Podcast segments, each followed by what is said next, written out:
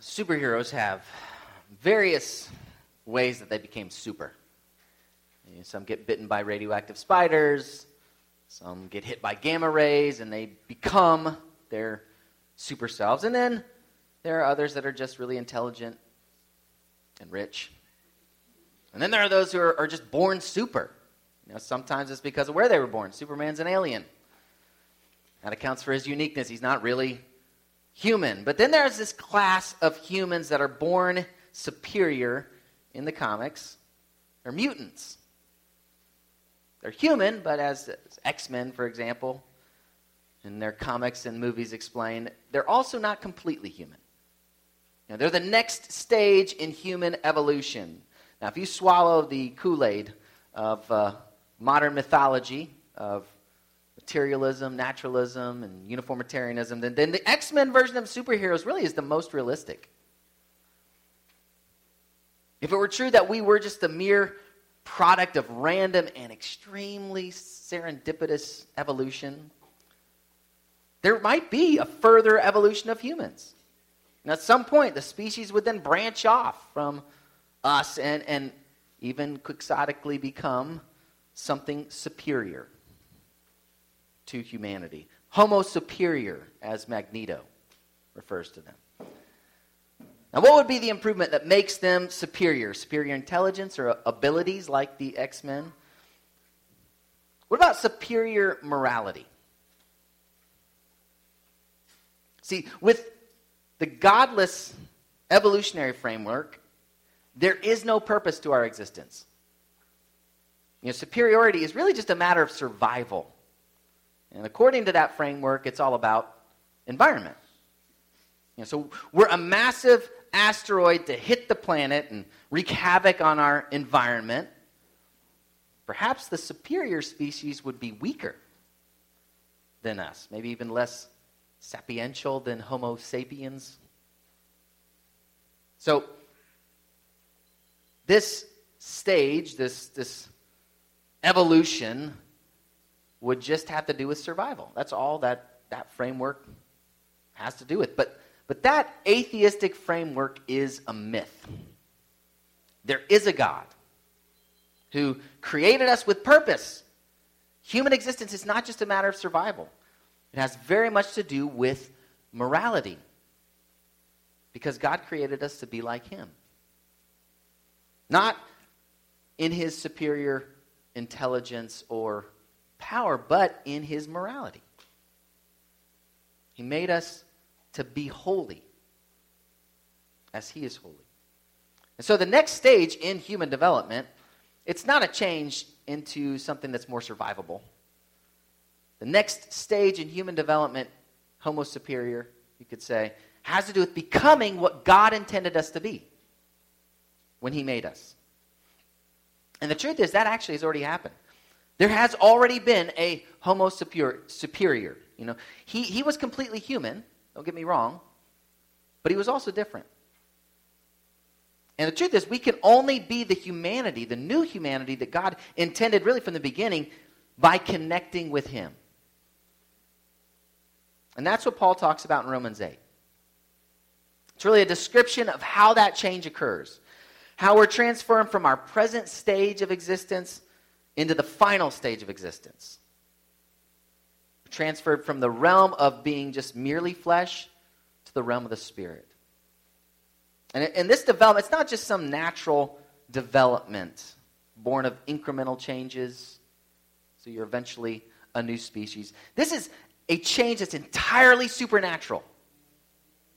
We're rescued by God the Father from this sinful state on the basis of what he did in his Son and by his Spirit. And that's what Paul talks about again in this first section of chapter 8 of Romans.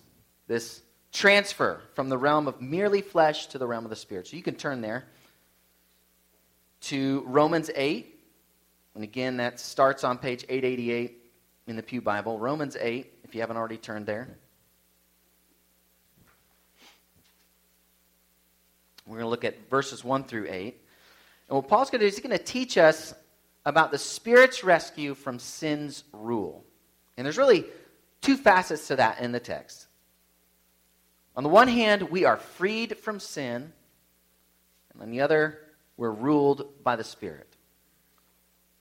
So, Romans 8, 1 through 8, it teaches us that now we are freed from sin and ruled by the Spirit. So, in the first four verses, Paul's going to explain this, this contrast with what he described in chapter 7, where we just, where we just were. In contrast to chapter 7, believers are freed from sin. And there's a number of things that this kind of freedom involves. So, first of all, this freedom means that there's no condemnation. That's the way he starts. What, what's the condemnation he's talking about there in verse 1? It's the condemnation he mentioned in chapter 5. So, in Romans 5, verse 16, Paul wrote that God's judgment, he, he talked about God's judgment following one trespass brought condemnation. And then in verse 18, he said, One trespass led to condemnation for all men. So this condemnation relates to really the, the entire situation where sin reigned because of Adam's sin. And then death came to reign through sin. So this condemnation he mentions, it really draws to mind the entire state of affairs that he's talked about in chapter 5. He begins, though, with these words Therefore, now It's not first in the text, but it's first in terms of, of the starting point of that, that sentence. So in, in chapter 7, he talked about the old era where sin reigned. And so the law reigned under the power of sin. That's what he was talking about. He hinted at the, the deliverance from that in verse 25, but now he turns to the solution to that situation. He says, Now, at this time in the new era, something different happened. The old era was where there was condemnation. In the new era, there is no condemnation. Now, he explains who that's true for. It's not true for everyone, it's true for those who are in Christ Jesus. For those who have been connected to the Messiah, they belong to the new realm, this new human existence where there is no condemnation. And the way he, the word that he uses for no here, it's actually not the usual word. It's, it's, a, it's an emphatic word. Basically saying there is condemnation not at all for those who are in Christ. Now, how do you know if you're in Christ? Faith. A true and saving faith. Faith that endures, faith that proves itself genuine, but it's faith, it's not works that God uses to unite you to Christ. So, this lack of condemnation, it's not based on your performance, it's based on God's grace. It's undeserved kindness to sinners like us. So, this freedom means, first of all, that there's no condemnation. Second, this freedom is by the Spirit's rule in Christ. So, if you look at verse 2, Paul goes on to explain this lack of condemnation. He calls it freedom. Freedom is accomplished, he says, by the, the law of the Spirit of life. Last week we talked about how Paul used the word law to talk really about sin's reign, its rule. So sin rules by its law, and now Paul's saying that the Spirit rules by his law. And what he says here, so he's got these two rival laws, these two really rival jurisdictions, realms, you could say. And it's the Spirit's rule that overrules sin's rule. He says, The law of the Spirit of life has set you free in Christ Jesus from the law of sin and death. So, on the one hand, the, the law of the Spirit produces life. On the other, there was the law of sin that also brought about the law of death. You see the contrast. Spirit, when the Spirit directs, the Spirit's directing to life. When sin directs us, we're under the power of sin and we're under the power of death. So, this is a rescue. And it's sin's or it's the Spirit's rule that rescues us from sin's rule, rescues us from death. That does not mean we're immortal now, that we won't die.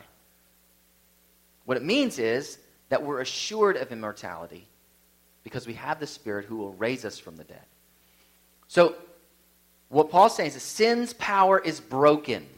What he was describing back in chapter 7, it's broken by the powerful reign of the Spirit in our lives, who frees us, he says, in connection or in Christ Jesus. So, in connection with Christ. Again, he's talking about this transfer of realms that we've been talking about since chapter 6. by our, or actually ch- since chapter 5, really, starting there, because by our connection with Adam, we existed in this realm where sin was in charge. And then because of that, death was in charge. And what has happened is because of what Christ has done, we've been transferred out of that realm into a new realm. And we Paul's explaining here that's the Spirit that does that. The Spirit frees us because of what Christ has done. And that's what he goes on to explain. This freedom's by the Spirit's rule in Christ, but it's also by the Father's accomplishment in the Son. If you look at verse 3. The main statement of verse 3 is that God condemned sin in the flesh. Everything else in that verse is explaining that. So that's what we're going to start with, that central statement. And you can, you can see in there, by that central statement, the connection to verse 1. Verse 1 said there's no condemnation for those who are in Christ. Why is there no condemnation? Because of what he says here. God condemned sin in the flesh. So, in that state of condemnation, we were ruled by sin. God turned it around. He condemned sin.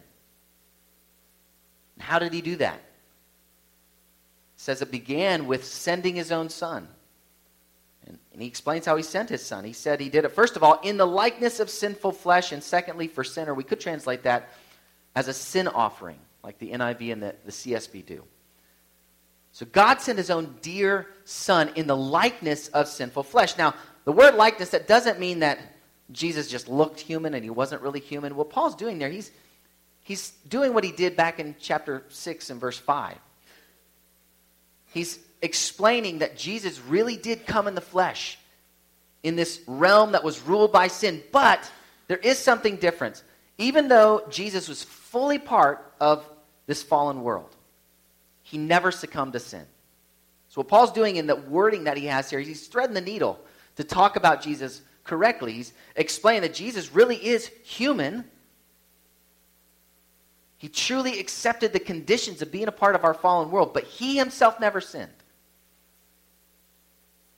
And the way that he describes that, being a part of the flesh, becoming coming in the flesh, it's important for how God condemns sin. The text says he did it in the flesh. So what God did is he, on the very turf where sin ruled, that's where he condemned sin. Chapter 7 showed that sin reigns in our fleshly existence. That's where sin reigns. So God brought the, the battle to that very point where sin was in charge, to the flesh. He did it in his Son.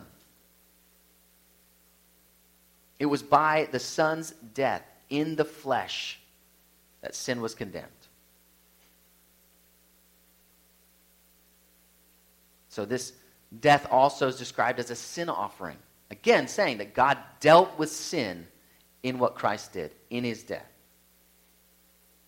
Now, he also said at the beginning of that verse that this is something the law could not do. Mosaic law, it was unable to rescue sinners. We've already seen that saw last week, the Mosaic Law had no power to deliver us, had no way to deliver us because of the weakness of the flesh. But God was able to do it in His Son. What made the law powerless was the flesh. But that's exactly where God brought about our rescue in His Son's flesh. That's where death ended sin's domination.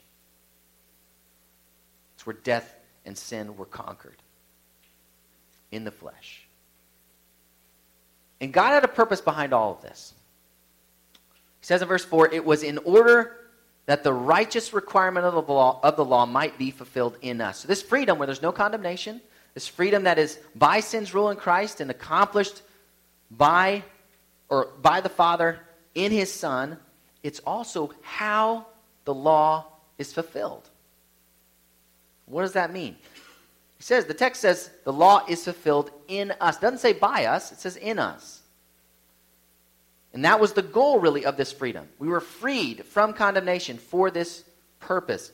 So some would look at the way that this is worded, the indirect description here, and, and they would say this is a reference to what we sang about. That Christ has fulfilled the law in us, that he stands, his life stands in our place. He perfectly obeyed the law. So his perfect obedience of the Mosaic law fulfilled it in us by our connection to him. That's certainly true. We sang about that. We should sing and celebrate that. But I think what Paul's talking about here, based on the context, is something that believers actually do. So notice what he, he says here. He doesn't just say the law is fulfilled, he says the righteous requirement of the law. And that the word that's translated righteous requirements used in chapter 2 of Romans, verse 26, to talk about all the different requirements of the law. But this, that was in the plural. Here it's singular. This is one requirement. We could translate this as what the law requires. So Paul will later sum up what the law requires as love in chapter 13. Chapter 13, verse 10, he says, Love is the fulfilling of the law. So clearly, there, Paul believes that believers can fulfill the law in a way by an act acts of love. Even if that love is not perfect, even that that love, love is not expressed perfectly. And Paul says who this is true of. It's, it's true of us who walk not according to the flesh, but according to the Spirit. So again, walking is talking about behavior. This looks like it's something that we do. But if it's talking about believers and what we do, why not say it's fulfilled by us? Why does he say fulfilled in us? I think Tom Schreiner's right when he points out when it says in us, and even the passive verb here, it's saying that the fulfillment of the law is not something that we accomplish in our own strength, in our own effort. We don't produce this behavior, the Spirit produces it in us. God does this in us. So while Christ has secured our justification completely by his work alone, there's nothing that we contribute to that. God did that for us to change our lives, to transform our lives, to do what we could not do when we were under the power of sin. So, the freedom that he's talking about don't, don't mishear me. He's not saying that we help bring that about by our obedience. It's a freedom that He produces, but it results in a new condition, a new situation where the Spirit begins to produce in us love. That's what the Mosaic Law was pointing to. So we're no longer under the jurisdiction of the Mosaic Law. Paul's been very clear. We're not under that law. But that doesn't mean that the law was deficient. It was meant for the old era, and it pointed to the new. So remember what Jesus said in his Sermon on the Mount. He took the law and he began to show us what it was really pointing to. And then later he said that the whole law depends on two commands to love to love the Lord your God with all your soul, all your heart, soul, and strength, and to love your neighbor as yourself. So everything else in the law flows out of those commands to love. And what he's talking about here is that's what the righteous requirement of the law is. It was what the law was pointing to. So if you, you think about what Paul's been talking about, he's been saying that the gospel, what it comes out of is the Old Testament. I think we often forget about that. We forget that the old covenant is what the law, what the gospel came out of, rather the gospel. You could, you could read the New Testament, but you would have to ignore an awful lot to think that there's no connection to the Old Testament. Jesus, his apostles, they all explain what God accomplished through the Old Testament, through the law even. But the law was not part of his salvation. It was pointing to salvation. So, what Paul does in these, this whole section He's explaining that because of our representative, because of Adam's sin, we're under the power of sin. And because of that, we're under the power of death. That's what God rescued us from. But then Paul went on to say in verse six, or chapter 6, he, he asked this question Do we continue to sin now that we've experienced his grace? Not in the slightest. You know, we died with Christ so that sin's reign came to an end. We were raised with Christ so that we live new lives. Sin's mastery over us ended by God redeeming us from slavery to sin so that we now belong to Him, so that we can now begin to live a more and more holy life. That's what he said in chapter 6. And then in chapter 7, he went on to explain that even though we're not under the Mosaic law anymore, that doesn't change anything.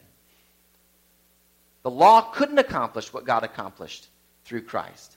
So he's explained that the law was powerless to transform us, and now he's explaining that God has transformed us by his Spirit, not the law.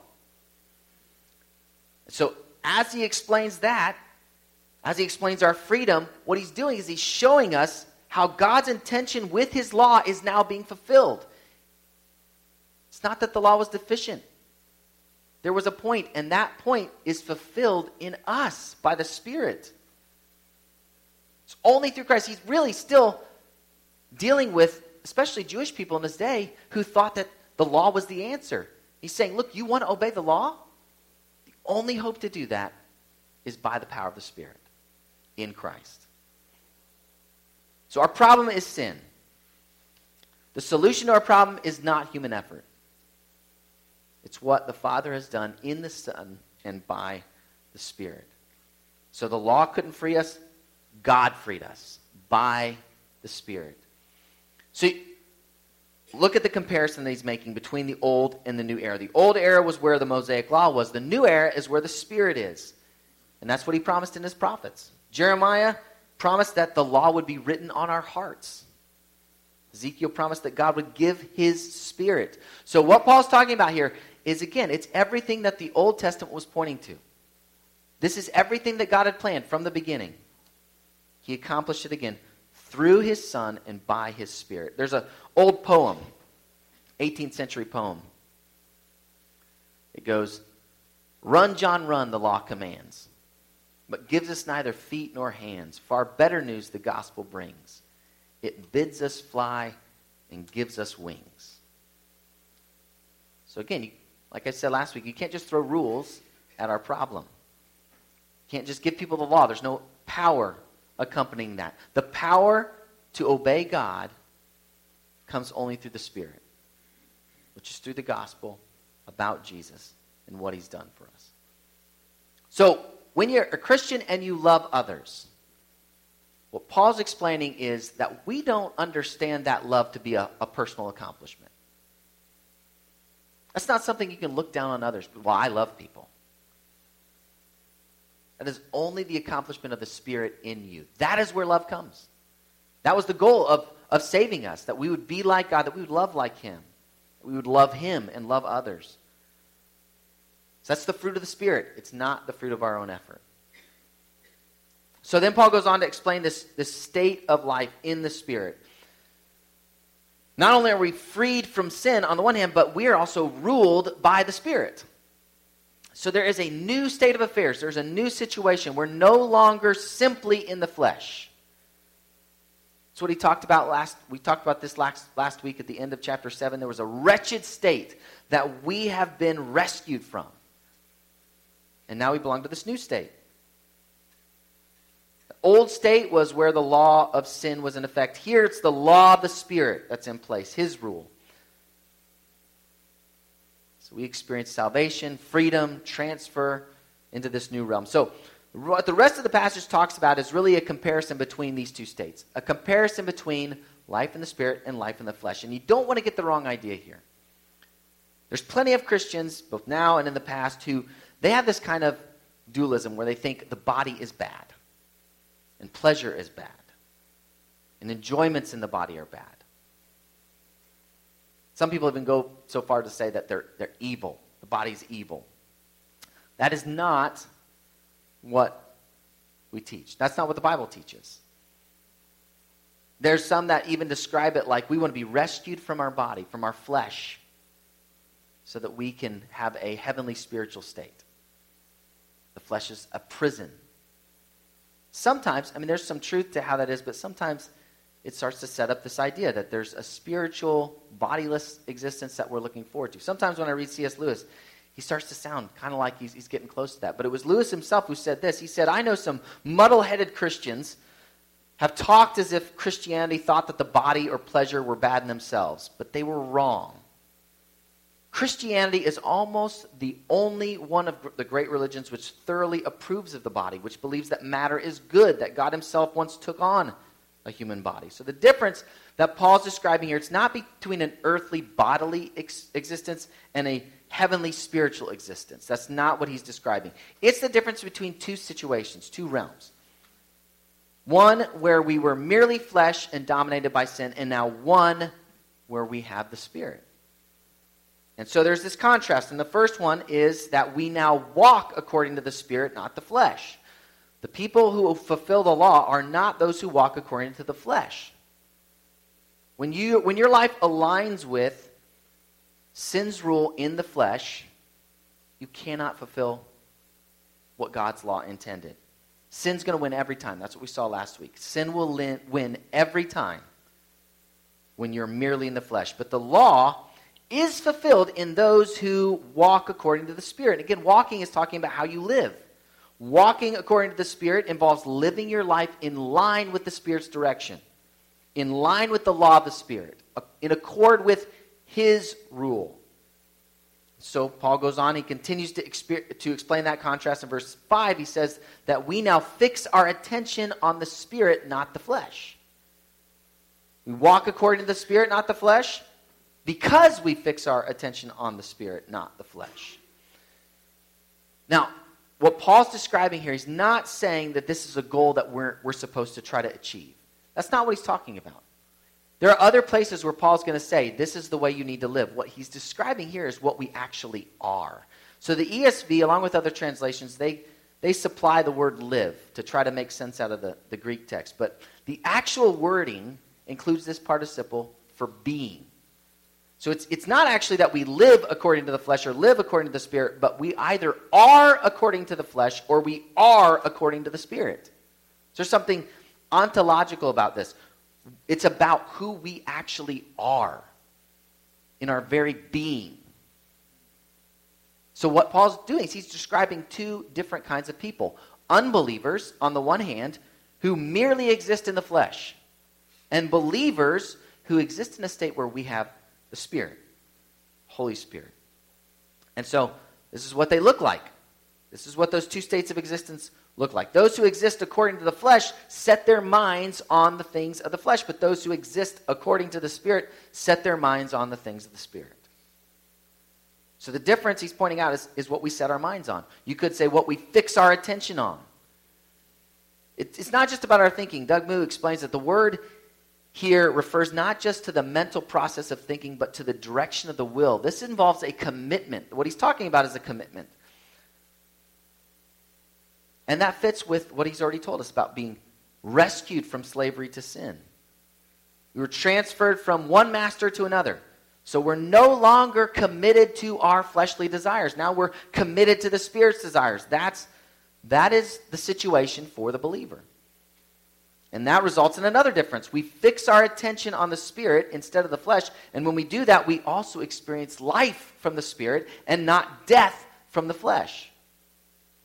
Let's look at verse 6. It says, For to set the mind on the flesh is death, and to set the mind on the Spirit is life and peace. When Paul describes this, this change, this transfer of slavery in chapter 6, Verse 22, he says, But now that you have been set free from sin and have become slaves of God, the fruit you get leads to sanctification and its end, eternal life. What you get when you're set free of, from sin is life, eternal life. And the verse before that described what happens when you live under sin's mastery. You, it leads to death. So that's the result of these two states of existence. If you belong to one state, just the flesh, it leads to death. If you belong to that new state with the Spirit, it leads to life. So, a person who is fixing their attention on serving their fleshly desires, if that's what you're fixated on, you face an eternal end that he calls death here. He's not just talking about ceasing to be animated, ceasing to be conscious. This death is an eternal state. It's described other places as hell. It's described in Revelation as the second death, which is the lake of fire. So this is an eternal consequence. It's what fixing your attention on your flesh gets you. The outcome of the old humanity is death. But the new humanity, we have a promise of life. New humanity, it's described as those who have this attention, their attention fixed on the Spirit's desires, and the two go together. So you should never find comfort and joy in eternal life if what the Spirit wants repulses you. You only get that life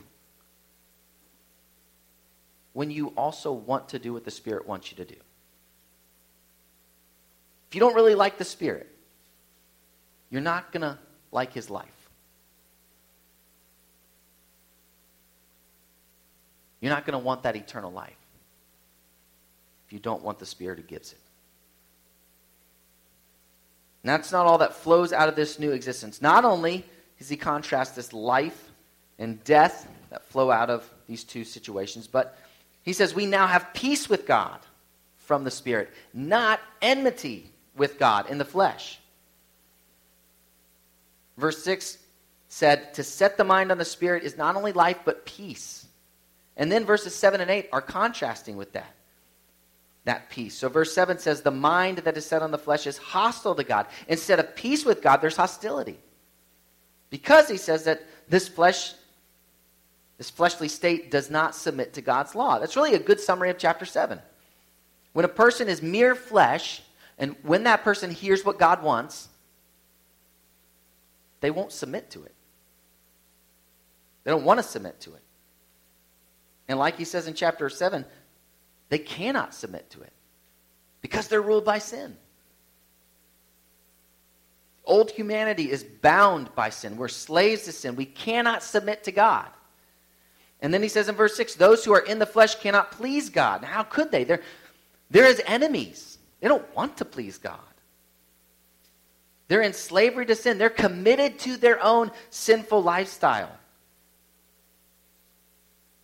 They're incapable of doing what pleases God. But they're not all Hitler.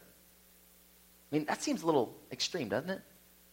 They, they can't please God at all. They can't, can't do any good.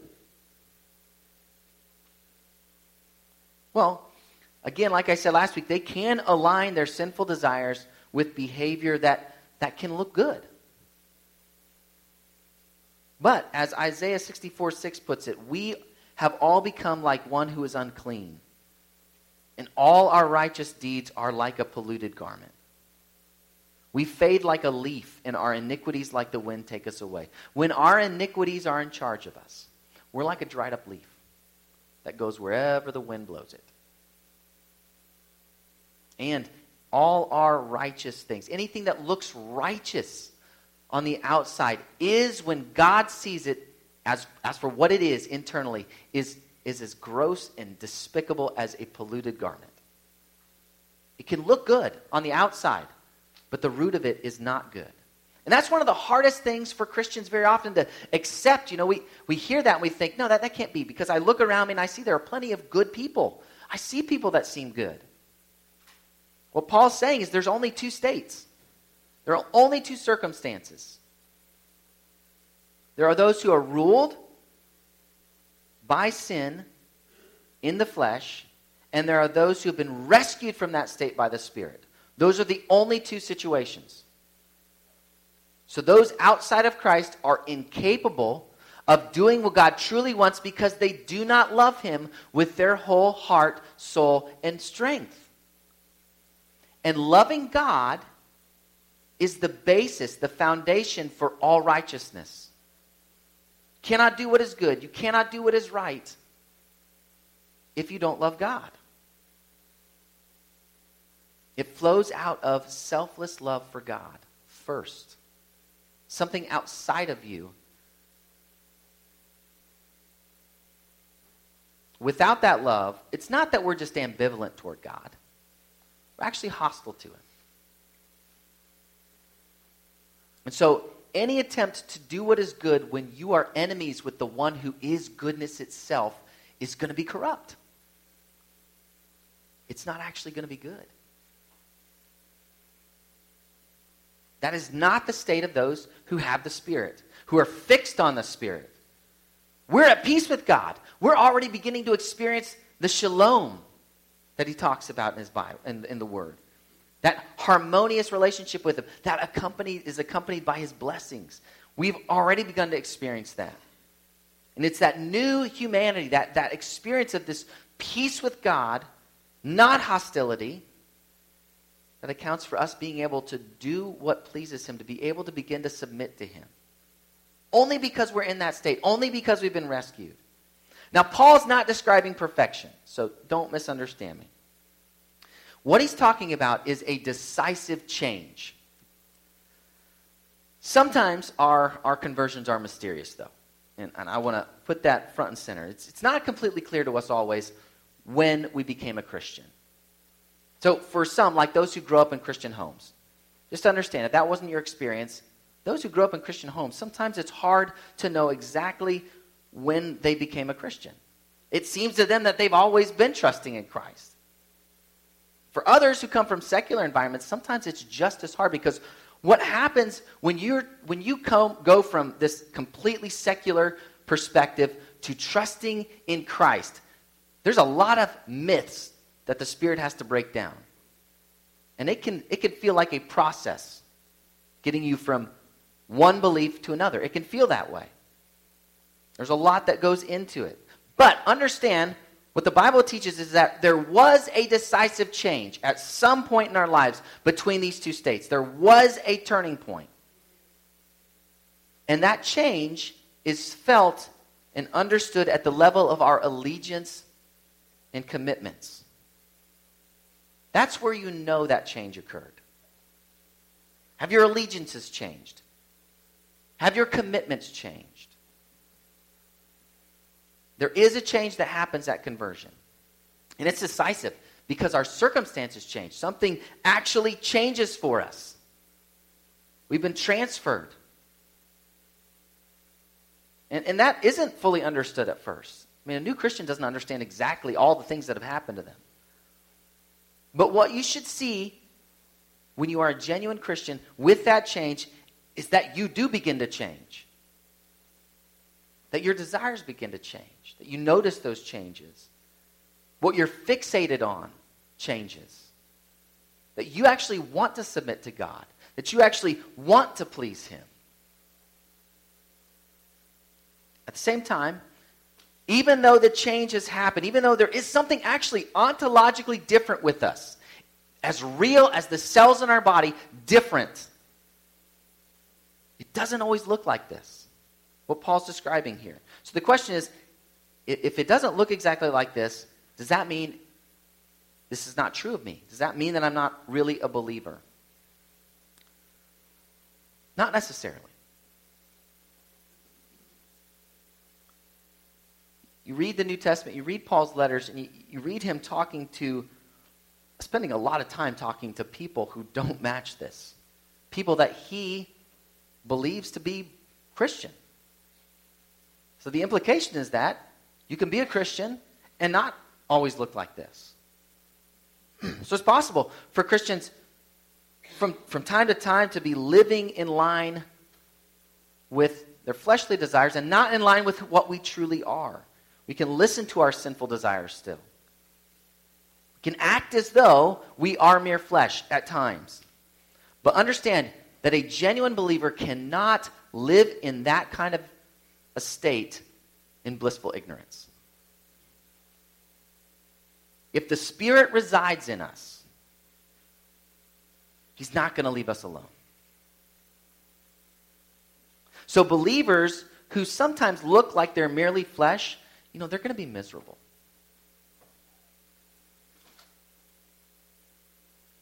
And if that's the case, what needs to happen is we need to stop living a lie.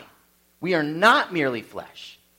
We have the Spirit. And so we ought to live that way. And what Paul's describing here is telling us that you can live differently. If you're a believer, you can be different. However, however defeated you may feel because of your sin, you don't have to be defeated. You can change, not because you're strong enough to do it, not because you're able in your own strength, but because you have the Spirit of God. And when you truly believe in Christ's life, death, and resurrection for you, you have that Spirit. And along with them, all the things that Paul's saying here. All these can be true. So don't just stay in that miserable state where you, you continue in your sin. Meditate on the truths that Paul says here. This is you. Meditate on that. And pray for God to make it visible in your life. But with the, that in mind, I, I do want to speak to the person who thinks that they're a Christian. But this, this description that Paul has here doesn't look like them. If that doesn't bother you, if the victory that Paul's describing here that's not true of you doesn't bother you, you're not a member of the new, new humanity. And you should not look forward to eternal life. If you don't want his transforming presence now, you will not want his presence in the future. If you don't want change now, you're not going to want eternal life. Not the eternal life that the Bible talks about. If you just enjoy in life and in your fleshly desires, you don't want eternal life where God is in all his glory and all that he wants is taking place. That is not the place for you.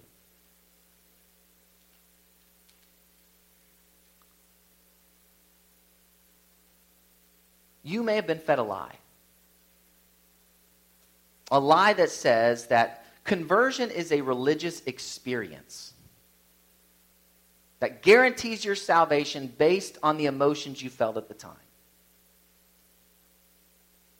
That's not true. Jesus himself said that there are those unbelievers who receive the good news with joy and are not saved. You cannot look to your emotional experience as security that you're a believer. He says in the end, there are going to be those that come to him and call him Lord. And what is he going to tell them? Get out.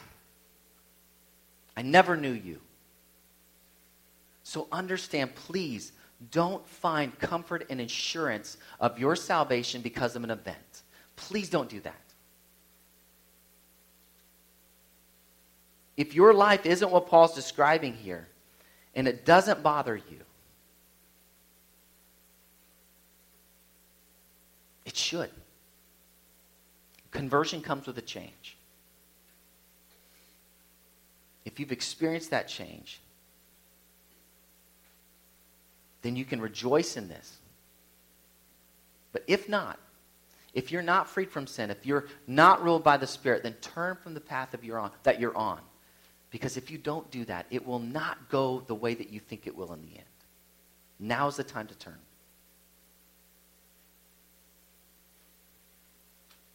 For those of us who have experienced that change, again, we, we're freed from sin. There's no condemnation for us.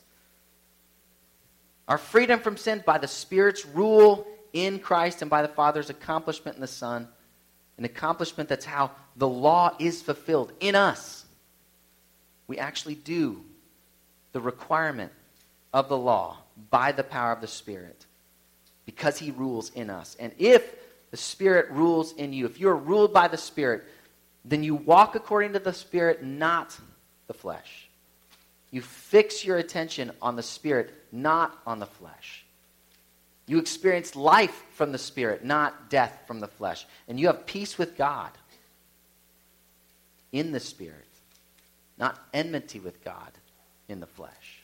What we're going to do this morning is we're going to celebrate that by remembering how God sent his Son as our sin offering to rescue us from our sin. Just as Paul's been talking about here in chapter 8. We're going to do that by participating in the Lord's Supper. Now, understand the Lord's Supper is not an individual religious experience. Sometimes people can give it that impression. It's a church family experience. It's tied to being part of a church family. So, what we ask everybody who participates with us is that that you've been baptized into a church family, that you are an official part of a church family, even if it's not our own. And that church family that you're a part of believes the same gospel that we believe. So, if that is the case, and though you're not a member here, but you're visiting with us, then you can participate. If that's not true, then we just ask you to observe what we're doing, and I would, I'd ask you to talk to me afterwards. Would the men come forward to administer Lord's Supper.